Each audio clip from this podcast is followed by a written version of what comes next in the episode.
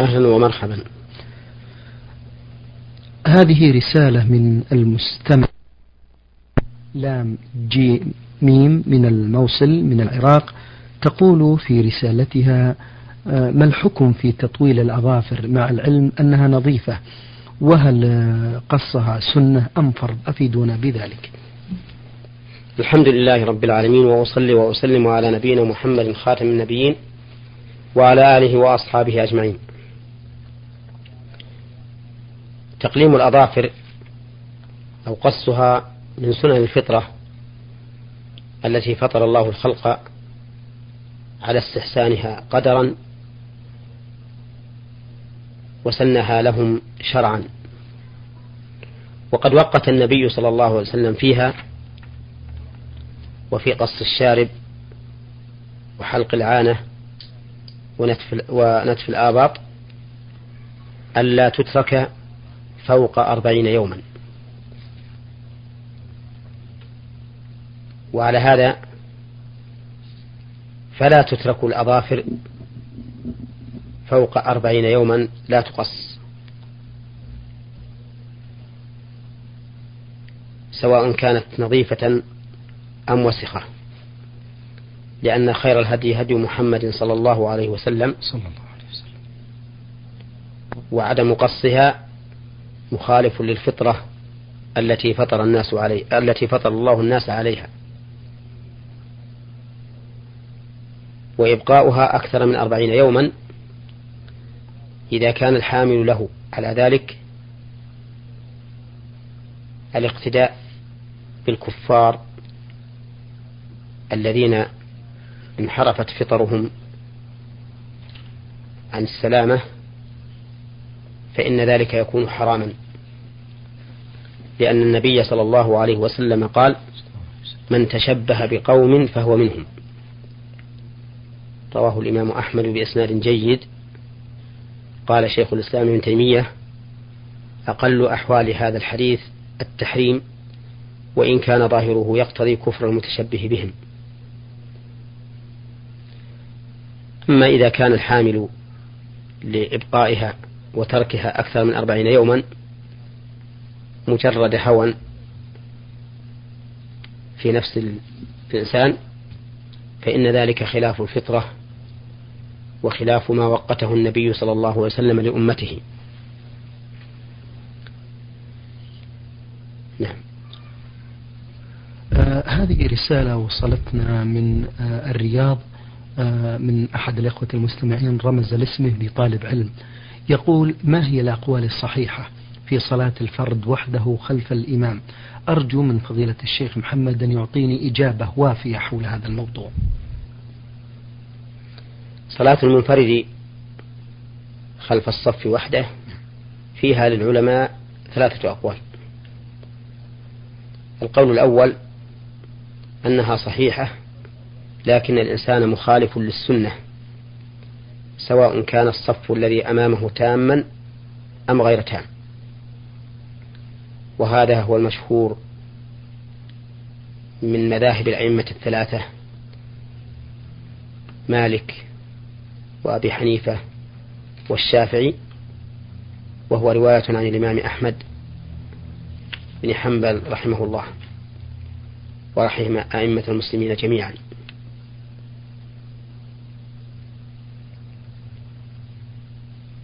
واستدلوا لذلك بأن أو حملوا قول النبي صلى الله عليه وسلم لا صلاة لمنفرد خلف الصف على نفي الكمال لا نفي الصحة. والقول الثاني أن صلاة الإنسان منفردا خلف الصف ركعة فأكثر صلاة باطلة سواء كان الصف الذي أمامه تاما أم غير تام. واستدل هؤلاء بعموم قوله صلى الله عليه وسلم لا صلاة منفرد خلف الصف وبأن النبي صلى الله عليه وسلم رأى رجلا يصلي خلف الصف فأمره أن يعيد الصلاة. والقول الثالث الوسط وهو أنه إذا كان الصف تاما فإن الصلاة خلفه منفردا جائزة وصحيحة. وهو اختيار شيخ الإسلام ابن تيمية رحمه الله وهو الصواب. فإذا أتيت إلى المسجد ووجدت الصف تاما من اليمين والشمال فلا حرج عليك أن, أن تصلي منفردا. وصلاتك صحيحة. لقول الله تعالى فاتقوا الله ما استطعتم. ولا استطاعة لك فوق ذلك. لأن ما سوى هذه الحال إما أن أن تجر أحدا من الصف ليصلي معك وإما أن تتقدم فتصلي مع الإمام وإما أن تدع الصلاة مع الجماعة وتصلي وحدك وإما أن تصلي مع الجماعة منفردا خلف الصف لعدم القدرة على الدخول في الصف. فهذه أربع حالات. أما الحال الأولى وهي أن تجر أحدا ليصلي معك فإن هذا يستلزم ثلاثة محاذير أو أربعة. فإنه يستلزم فتح فرجة في الصف وفي هذا قطع للصف ويستلزم نقل الرجل من مكان فاضل إلى مكان مفضول. ويستلزم التشويش عليه غالبا. ويستلزم حركة جميع الصف. لأن العادة أنه إذا حصلت فرجة تقارب الناس بعضهم من بعض. فحصلت حركة لجميع الصف بدون سبب شرعي. وأما كون الإنسان يتقدم ليصلي مع الإمام. ففيه محذور أو محذوران أو أكثر. فمن ذلك أنه إذا تقدم وقام مع الإمام صار هذا خلاف السنة في كون السنة أن ينفرد الإمام وحده في مكانه. ليكون إماما يقتدى به. فإذا صف معه آخر صار كأن الناس كأن الناس في بإمامين. ولا يرد على ذلك أن النبي صلى الله عليه وسلم جاء وأبو بكر يصلي بالناس فجاء في أثناء الصلاة وجلس عن يسار أبي بكر وأتم الصلاة وأبو بكر على يمينه. لأن هذه حال ضرورة. وأبو بكر رضي الله عنه قد لا يكون له مكان في الصف الذي خلفه. ومن المحذور في تقدم الإمام الإنسان للإمام أنه يتخطى رقاب الناس. يتخطى رقاب الناس يتخطى الصف الأول. وإن كان في المسجد صف صفان تخطى صفين وإن كان فيه ثلاثة تخطى ثلاثة وهكذا. وهذا يوجب التشويش على المصلين مع الأذية لهم. ثم إذا قلنا له تقدم إلى الإمام ودخل رجل آخر فلم يجد مكانا في الصف وقلنا تقدم إلى الإمام فتقدم وجاء ثالث وقلنا تقدم فتقدم صار الذي إلى جانب الإمام صف صفا كاملا. وهذا بلا شك مخالف للسنة. وأما كونه يدع الجماعة ويصلي وحده ففيه تفويت الجماعة وتفويت المصافة. ومن المعلوم أن كونه يصلي مع الجماعة مع الانفراد في الصف خير من كونه ينفرد في المكان والعمل. فينفرد عن الجماعة لا يوافقهم لا في صفوفهم ولا في أعمالهم. وهذا القول كما ترى قد دل على رجحانه الأثر والنظر. والله عز وجل لا يكلف نفسا إلا وسعها. فالقول الراجح عندي أنه إذا جاء الإنسان والإمام والصف قد تم أنه يصلي خلف الصف مع الجماعة. نعم. بارك الله فيكم.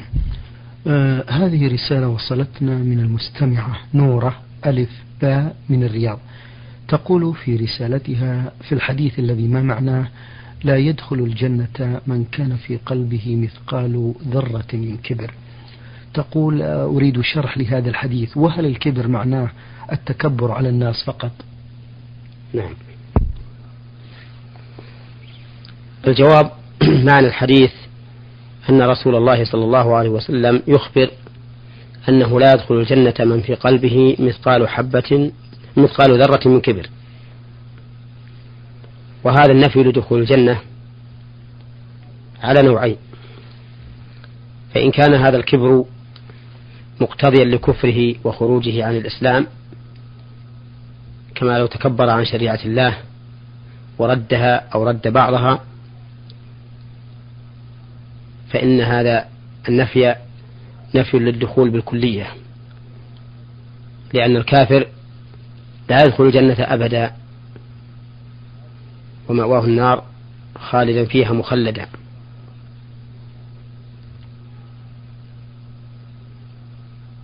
أما إذا كان الكبر تكبرا على الخلق وعدم خضوع لما يجب عليه نحوهم بدون رد لشريعة الله ولكن طغيانا وإثما فإن نفي الدخول هنا نفي للدخول الكامل أي أنه لا يدخل دخول الجنة دخولا كاملا حتى يعاقب على ما أضاع من حقوق الناس ويحاسب عليه لأن حقوق الناس لا بد أن تستوفى كاملة. وبهذا يتبين الجواب عن الفقرة التالية في سؤالها وهو أن الكبر ليس هو احتقار الناس فقط بل الكبر كما فسره النبي عليه الصلاة والسلام بطر الحق أي رده وعدم الاكتراث به وغمط الناس أي احتقارهم وازدراؤهم. بارك الله فيكم. هذه رسالة وصلتنا من المستمعة سين عين ألف جمهورية مصر العربية ومقيمة في العراق. تقول في رسالتها زوجي رمى علي يمين الطلاق وقال أنت محرمة علي آه، كأمي وأختي وحصل نصيب ورجعنا للبعض مرة ثانية وكنت حامل في الشهر السابع. وأهلي حكموا عليه أن يطعم ثلاثين مسكينا قبل حالة الوضع وأنا الآن وضعت ولي شهرين وزوجي ظروفه صعبة وفي نيته أن يطعم ثلاثين مسكينا ولم يطعم حتى الآن. وأنا مسلمة ومتدينة وأخاف الله جدا وخائفة أن أكون عايشة مع زوجي في الحرام. أرجو أن تفيدوني بذلك مشكورين. هذا اللفظ أو هذا الكلام الذي أطلقه. الجواب الجواب هذا اللفظ الذي أطلقه زوجك عليك ليس هو طلاقا ولكنه ظهار. لأنه قال أنت محرمة علي كأمي وأختي. والظهار كما وصفه الله عز وجل منكر من القول وزور. فعلى زوجك أن يتوب إلى الله مما وقع منه. ولا يحل له أن يستمتع بك حتى يفعل ما أمره الله به. وقد قال الله سبحانه وتعالى في كفارة الظهار والذين يظاهرون من نسائهم ثم يعودون لما قالوا فتحرير رقبة من قبل يتماسى ذلكم توعظون به والله بما تعملون خبير. فمن لم يجد فصيام شهرين متتابعين من قبل أن يتماسى فمن لم يستطع فيطعم ستين مسكينا فلا يحل له أن يقربك ويستمتع بك حتى يفعل ما أمره الله به. ولا يحل لك أنت أن تمكنيه من ذلك حتى يفعل ما أمره الله به. وقول أهله له إن عليه أن يطعم ثلاثين مسكين ثلاثين مسكينا خطأ. وليس بصواب. فإن الآية كما سمعت تدل على أن الواجب عليه عتق رقبة فإن لم يجد فصيام شهرين متتابعين فإن لم يستطع فإطعام ستين مسكينا. وعتق الرقبة معناه أن يعتق العبد المملوك ويحرره من الرق. وصيام شهرين متتابعين معناه أن يصوم شهرين كاملين لا يفطر بينهما يوما واحدا. إلا أن يكون هناك عذر شرعي كمرض أو سفر فإنه إذا زال العذر بنى على ما مضى من صيامه وأتمه. وأما إطعام الستين مسكينا فله صورتان أو فله كيفيتان فإما أن يصنع طعاما يدعو إليه هؤلاء المساكين حتى يأكلوا وإما أن يوزع عليهم رزا أو نحوه مما يطعمه الناس لكل واحد مد من البر ونحوه ونصف ساع من غيره. نعم. آه هذه رسالة وصلتنا من المستمع طارق آه عباس القيسي العراق بغداد. آه ضمن رسالته مجموعة من الأسئلة يبدأها بهذا السؤال. يقول إني مصاب بمرض الصرع ولم أتمكن من صوم شهر رمضان المبارك وذلك لاستمراري على العلاج ثلاث أوقات يوميا.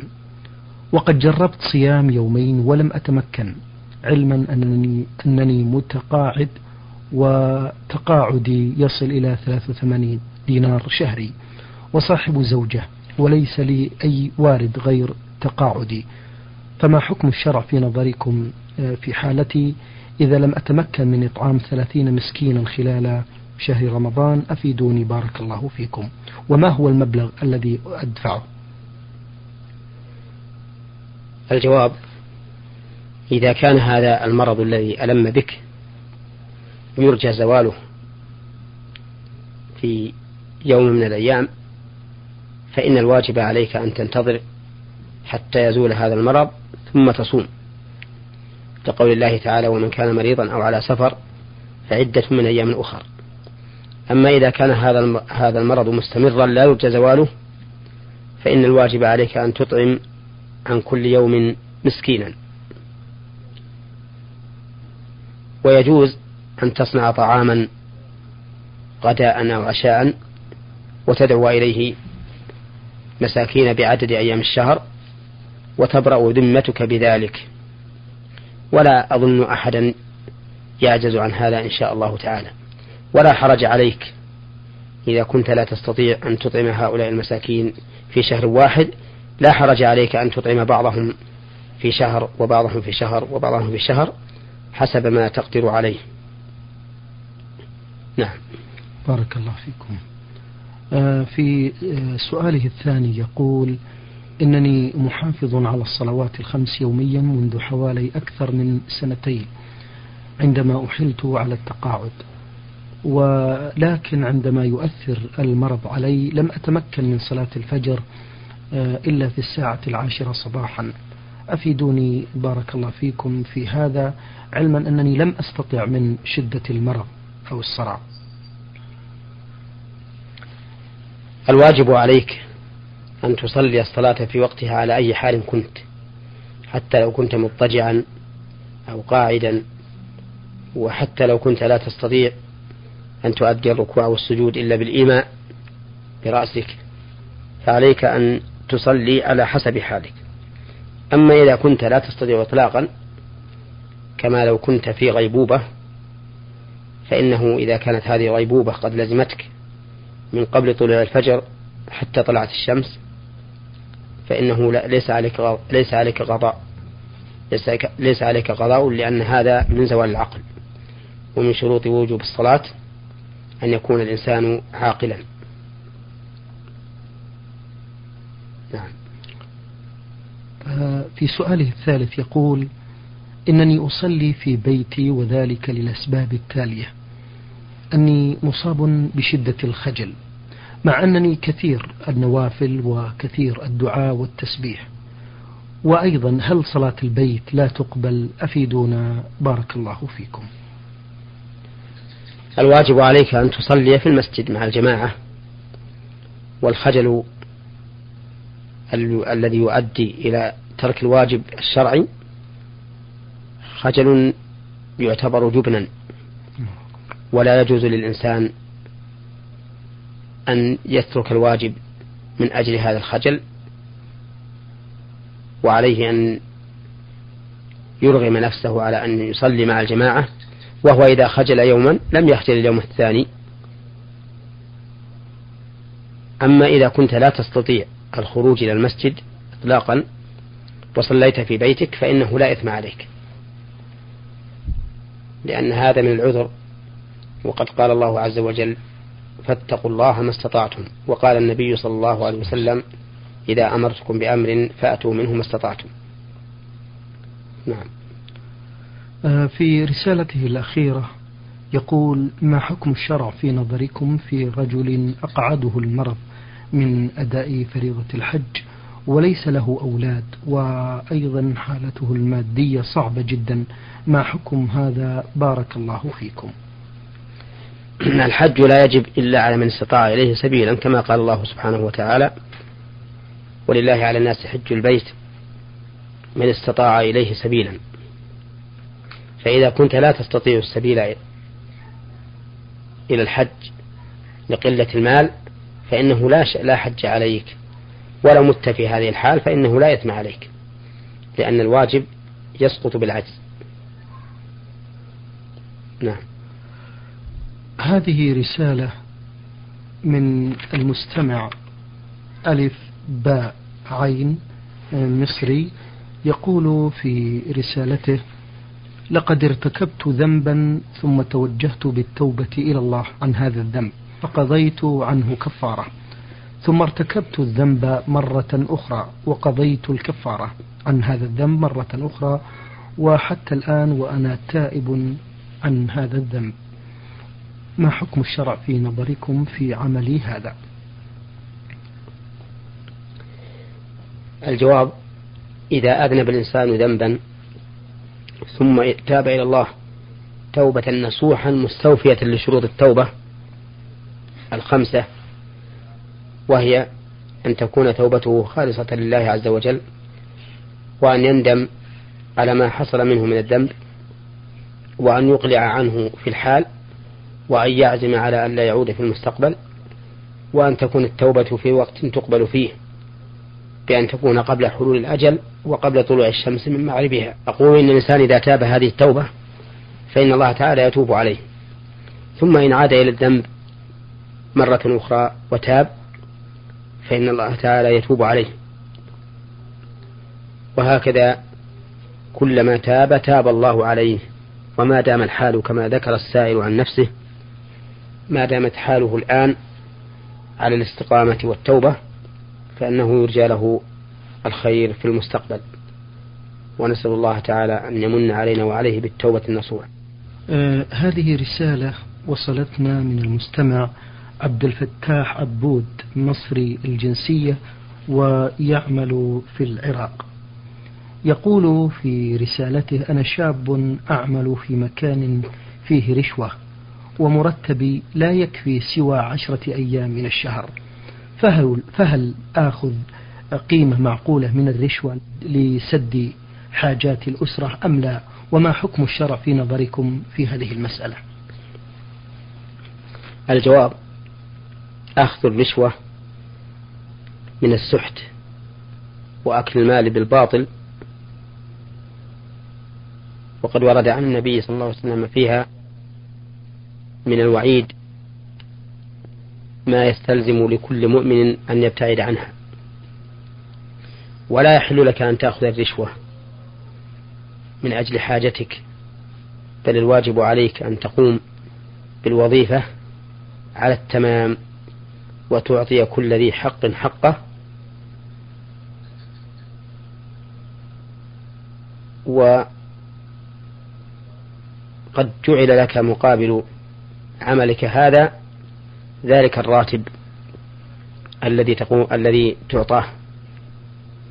وإذا كان لا يكفيك الراتب إلا لمدة عشرة أيام من الشهر فلعلك تجد لك مهنة أخرى تستغني بها كل وقتك. ومن اتقى الله تعالى جعل له مخرجا كما قال الله سبحانه وتعالى ومن يتق الله يجعل له مخرجا ويرزقه من حيث لا يحتسب. وقال تعالى ومن يتق الله يجعل له من أمره يسرا. شكر الله لكم يا فضيلة الشيخ وعظم الله مثوبتكم. أخوتنا المستمعين الكرام أجاب على أسئلتكم فضيلة الشيخ محمد بن صالح بن عثيمين الأستاذ بكلية الشريعة بالقصيم وخطيب الجامع بمدينة عنيزة. نشكركم لحسن المتابعة. ونتمنى أن نلتقي في الغد ونحن وإياكم في خير وعافية. وسلام الله عليكم ورحمته وبركاته. نور على الدرب.